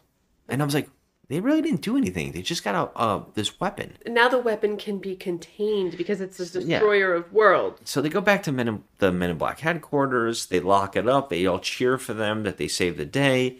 Uh, and Liam Neeson says something that he wouldn't know to M. Mm-hmm. And she just is like, that's weird. But she doesn't even question it. And he walks off smiling. They lock up the weapon. This will be kept in safekeeping so no other species can have it. You know, it's dangerous and we'll keep it, make sure it's out of their hands. And they're like, the hive, which were those two, that's what they killed, the creatures they killed. That's what they say. The, the hive won't get it now like they wanted. And then H goes over to C and C's like, you know, I keep going after you because you just keep escaping things. Like what are and then they both say they look at each other and Hemsworth and him both say, What are the odds?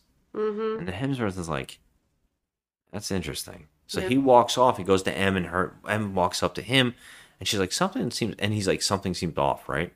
And she's he's like, Something's wrong. And she's like, Where's the weapon? So they run over and they see that the weapon is now missing from the the box. Mhm. And the funny thing is the woman who was given the weapon it's like, I can't give it to you. And they're like, why not? I'm the, the, the acting in charge on this case. And she's like, because. And she opens up the case. She thinks she would just send an alert that the weapon has gone missing. Yeah. She just nonchalantly says it's gone. No. She doesn't say who took it. she can't say who took it because that's movie at the end. I guess so. Think about it. So they now know that Liam Neeson seems to be the villain. And they're like, that can't be. Something something's wrong. Something happened. There's no way he would turn on us.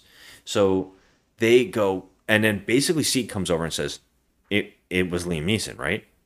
Something's wrong. And she, he's like, I knew something was wrong with him. Mhm. He he hasn't been acting the same. And he knew things he couldn't have known. Yeah, and and they said you're right, and he's they're like, let's go stop him. He we found him on the map, and he's going to the Eiffel Tower. And and uh, H says, no, see, stay here because if he is a bad guy, this will destroy Men in Black. And if it comes down to that, he is a bad guy. Tell everybody it was me instead. I, I it would everybody would believe it if it was me. No one would believe it if it was him. And he's like, "Steve, you have to stay here and make sure everything goes right. We have to take care of the organization first. See, he's like, "Okay," and you can tell that C, is now like, "Dude, you're much better than I ever thought you were," but he's not saying it out loud, of course. So C stays behind. M and H run to the Eiffel Tower, and of course, they're in a jet car, but they park and they take the elevator. it, it's so stupid, and of course, of course, They just wanted the scenic view. you might be wondering where's Pawnee been for this whole movie? Well, he just pops out of her pocket now, He's and he's got something out. to say. He was asleep. He was taking a Yeah. nap. You know. I said to you at the end of this movie, Pawnee's going to be a, a Men in Black, and he's going to have a little Oh suit. my God. And you were like, "Please God, I let this like, happen." "Please let it and I said to you, "They they have to do this. It would be stupid not to." Well, we were wrong. It never happens, Yeah, which they never sucks. gave Pawnee a suit. Uh, Boo. even what happens with Pawnee is so throwaway. Uh, so they they take the elevator and they have a little chat and they figure out that the reason that Hemsworth is never talking about and why he's so different is because he's had his mind erased and then he never really beat the Hive at the Eiffel Tower. That his mind was erased and he was told that he beat them, Yeah, by Liam Neeson. but he doesn't remember any of it, so he can't even talk about it. Liam Neeson put fed him a memory after he flashy thinged him. Um, Yeah. because Liam Neeson was dun, dun, dun, dun, The Hive. the Hive. So secretly, Liam Neeson was taken over, and he is the Hive, and or he is the, one of the Hive. And those two pop and lock and aliens were actually good guys. Yeah, they were good guys. and they were trying to get the weapon because their planet was under attack from the Hive, and they wanted to kill the Hive with the weapon. Yep. And And, then they, were actually trying to save. And so, hey, movie, why can't you have your fucking aliens talk to people? Right. Why couldn't they just come up and say, "Hey, Men in Black, the Hive is. Um, we need this weapon to stop the Hive. They're about to kill our planet." Yeah, well, because then the movie wouldn't have happened. Exactly, and and it's just and when you looked at the movie, the whole movie falls apart apart in this this plot because it doesn't make any sense. No. and it's just because movie that things keep happening. So they go, they have a battle. Uh, Liam Neeson turns into a giant monster, which actually looks cool, although it's CG heavy. It looks kind of neat. It's actually the best CG I've seen in the movie. Yeah, I think so too. Um, Because everything else was trash. they get they get knocked around. Agent, they're dead. Yeah. They keep getting thrown through pipes. They're like dead. Oh, yeah. But they're they're fine. Uh, M is not a superhero. She's just fine every time she gets thrown. And Pawnee shows up again and goes, "Oh, Matt, uh, uh, Queen," and he just jumps at her and does nothing. Yeah. Like who knows, right? And she's laying on the floor, and H says, "I know that my boss is in there. I know he's in there. I'm gonna try to talk him out of it." Uh, they try to get the the right. He's like talking him, you know, like you're a father to me and all this stuff, and it starts getting him out of him. And Liam Neeson starts coming out of the hive and like H, Yeah, you easing know? up on him a little. yeah, a little bit enough to to have Emma Thompson, Tessa Thompson. Tessa Thompson, M, jump at him. That's why I keep saying M and Emma. I keep getting screwed up. Yeah. Uh, M jumps at and gets smacked into the portal that they're opening. They're opening up a portal to let the hive come through to take over Earth. Yep. And uh, she gets knocked into the portal and goes flying through the portal.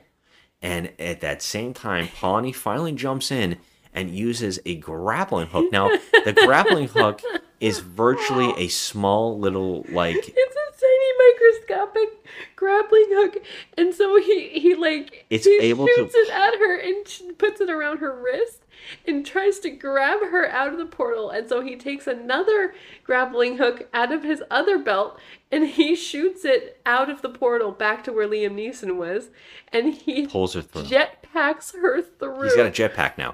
He's got a jetpack and two grappling hooks that came out of nowhere that could have been used to this entire movie to help.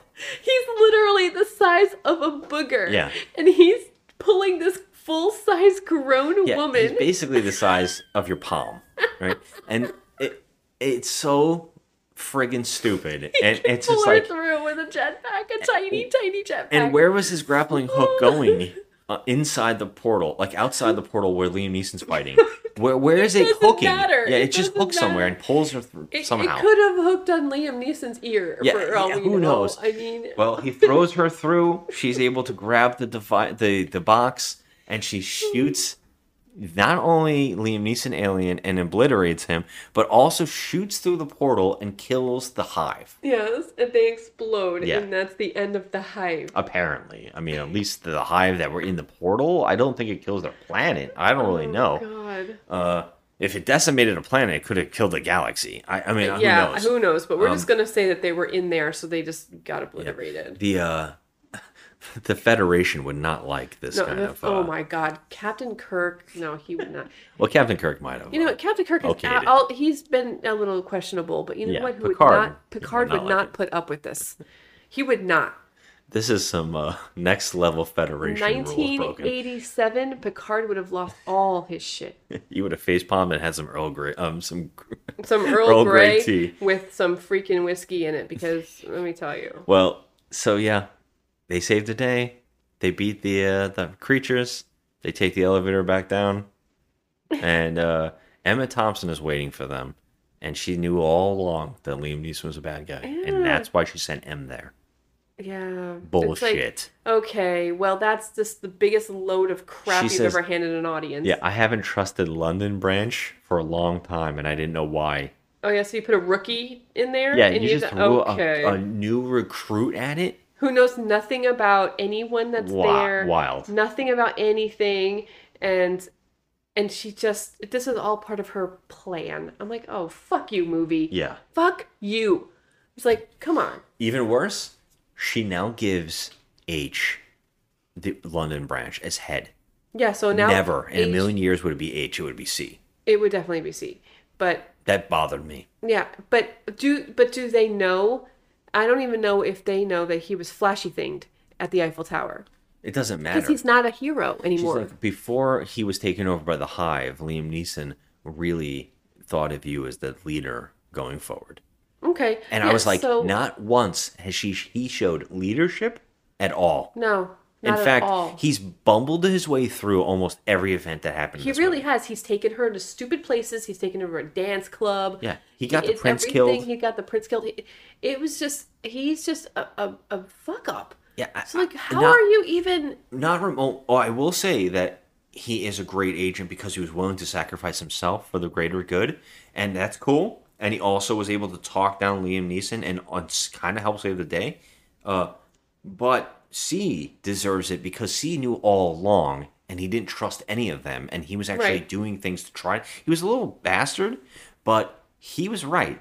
And what's good is he should have like H should have said, "I'm not leadership right now. I'm not leadership, but I do know who should be, and it should be C, and I should be his like right hand guy, Yeah. and that would have made sense. And M should stay on board because we all work together so well. No, she's like M's coming back to with me to New York. Yeah, we're sending M to New York, and we're just going to separate you, and you stay in London, and you're the head of the London branch, and she's going to separate and go to New York. Why? Why? I And- don't know. And then uh, I mean, they've proven that they can work well together. So yeah, why? and he's gonna be the leader, and it's like no, he's good in the field. Right. It doesn't seem like he should be the leader, but C makes sense because he hardly goes into the field. It's very stupid and it does not It is. feel earned. It's only because Liam Neeson said he wanted him, but you know, it, it's just also we're, we're like at the end they make such a big dramatic ordeal about like, oh, I have to go to the New York office, but guess what? You literally have a car that can go through space and time in 30 seconds. You can literally be at Chris Hemsworth in less time it takes for me to drive to 7-Eleven. Well, true. But can I also point out that uh, Emma Thompson sees M and H kind of exchange a glance of some kind of relationship? Yeah, so I think she and knows she says something like, "Well, now this is the problem." Yeah. Like, okay. So when you're in the organization, you can't have relationships. It becomes a problem. That's weird. It is, Why? Especially when you have the technology to literally see each other in the blink of an eye. What's with these good guys like uh, the Jedi too? You can't be romantically involved. Why not? Why? Because it hinders your sensibilities. It's odd. I mean, it Holding does. someone back from love But, seems yeah. like the evil. Well, yes, but it can hinder hinder your sensibilities if you're out on the field and you know you're you make poor decisions because you're worried about the person that you're with. You know what I mean? Like okay, if you like, H slept with a bunch of aliens. well, yeah, true. That's worse. He's Captain Kirk. Yeah, he's he, no, he's Riker. Oh yeah, he's Riker. Riker. Riker don't give a Riker crap. having like you know a holiday on Risa. yeah. If That's there was like a, a buffet. if there was an episode where a toaster became sentient, Riker would fuck that thing. Yeah, he would. Riker's a hoe. It's false. No way. Not this time. Love you, Jonathan Frakes. It's totally made up. Pure fiction. This penis would be well done. Um, uh, in the toaster. It was a toaster Oh. joke. Oh, jeez. well done. His penis would be toast. Nice. There you go. Crispy. Burnt crisp. Uh, uh, so, uh, Jesus Christ. yeah, so uh, at the end here, even stupider, they decide to separate, and uh, H is going to be the head, and M is going to go back to New York, but she decides to fly with this car for a little bit, and she decides to tell Pawny to stay with H. Yeah, I don't know why they did that. Because she says, as your queen, you need, I'm, you know, commanding you to you know, Watch him? He watch needs your him and- help? and, take care of him because he needs you. Pawny, Okay, like, but- literally helped save the day.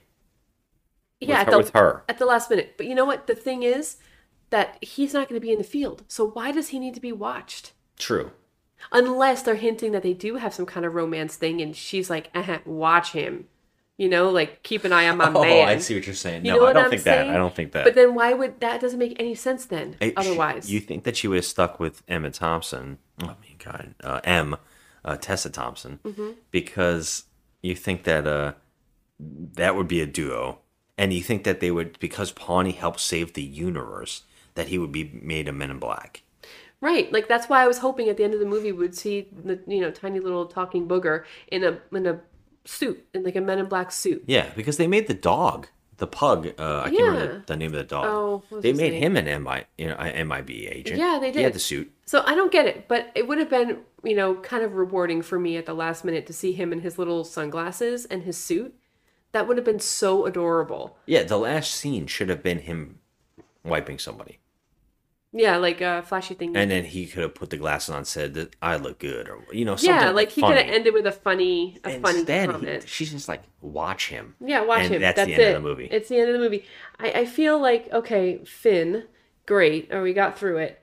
I, I feel like there were some like cute, like not I would say funny moments, but like like giggle worthy, you know, moments. yeah, you were you were very into uh like f- like fangirling it a little bit. You were like, oh, ee, that's I mean, fun, the, that's the, fun. the, be- you know, it was the creatures. Is the Yeah. beard creature was funny. Yeah. I mean, it was just so unexpected and ridiculous. I thought that was funny, and I I liked I liked Pawny. I thought he was really cute, and I liked seeing the different aliens. I liked that. You know, like the yeah, different. but I hated how they looked. Uh, yeah, but I just like the different aliens. But I mean, I, I'm I gonna thought this was the most unoriginal of the aliens ever in this really. series. Yeah. None of them were interesting to me. They they all looked kind of the same, like flat heads, uh, amphibian. All, all of them look like fish people. I, I didn't, Mm, I they look like. Gungans. They look like the Phantom Menace Gungans. Like Movie, I love you. You almost got us killed. Are you brainless? I speak. The ability to speak does not make you intelligent. Now get out of here. terrible. I, I, I didn't like it. Uh, uh, I thought the opening thing with uh, Tessa Thompson learning about and and infiltrating their organization Mhm. was fascinating. Yeah.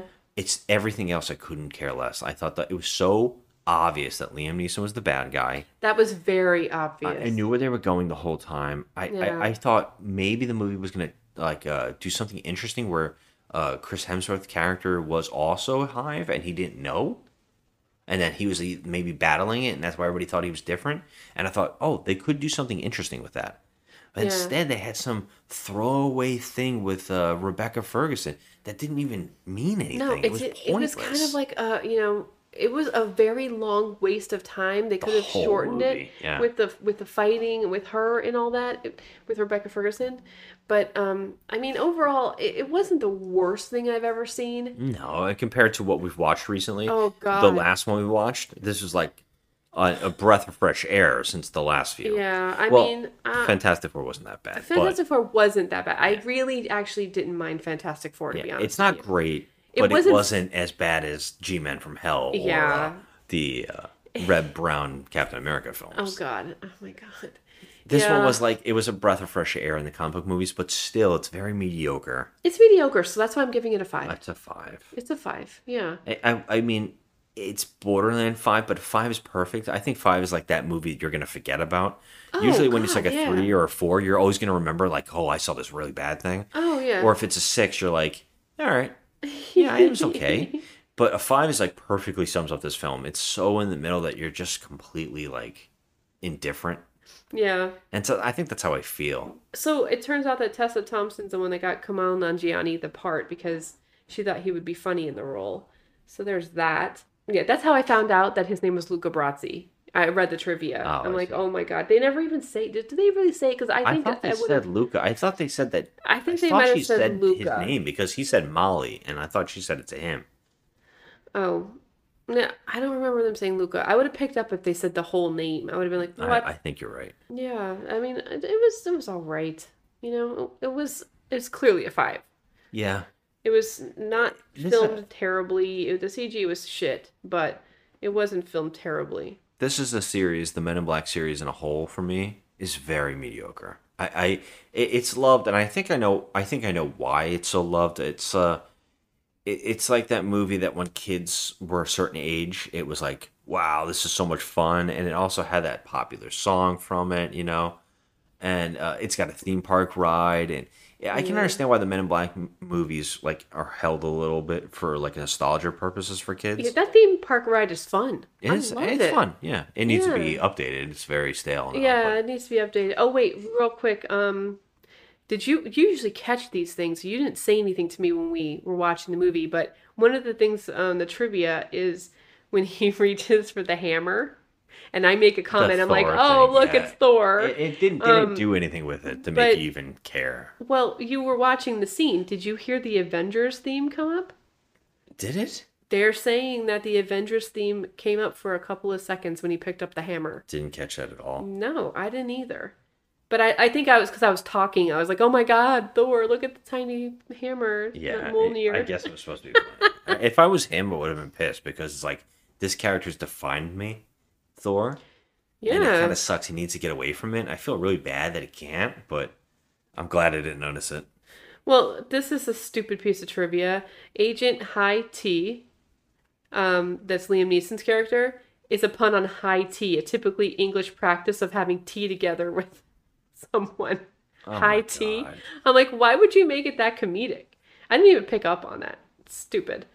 Um, but yeah, uh, there's a, a lot of trivia here. I can't even get through all of it. It's a lot, but eh, Yeah. So yeah, I mean the the whole series as a whole, and and it's no different to me. This is kind of like the all the other ones because they all mix into one movie. I, I can't really remember anything about the series.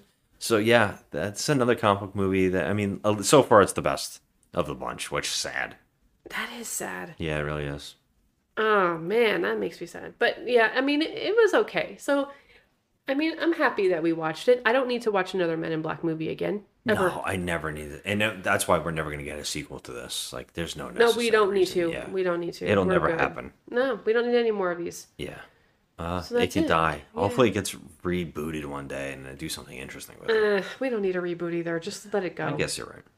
All right. Anyway. Yeah, So okay. that's it. That's that's uh one off the list, I guess, for our comic book month. One off the list again. Yeah. Hopefully, the next. no, I don't think they're going to get any better from here. I, I yeah no Yeah. well you know what you asked for this sir you know you wanted your birthday month to be a obscure comic book related movie Yeah, there's only one more, I think, after and this. that's so. it yeah so you got your wish I mean this is talking trash It is talking trash, and we found some trash, yeah like we usual. did we found trash we always All right. find the trash All right, everybody. Thanks for listening. Have a good one.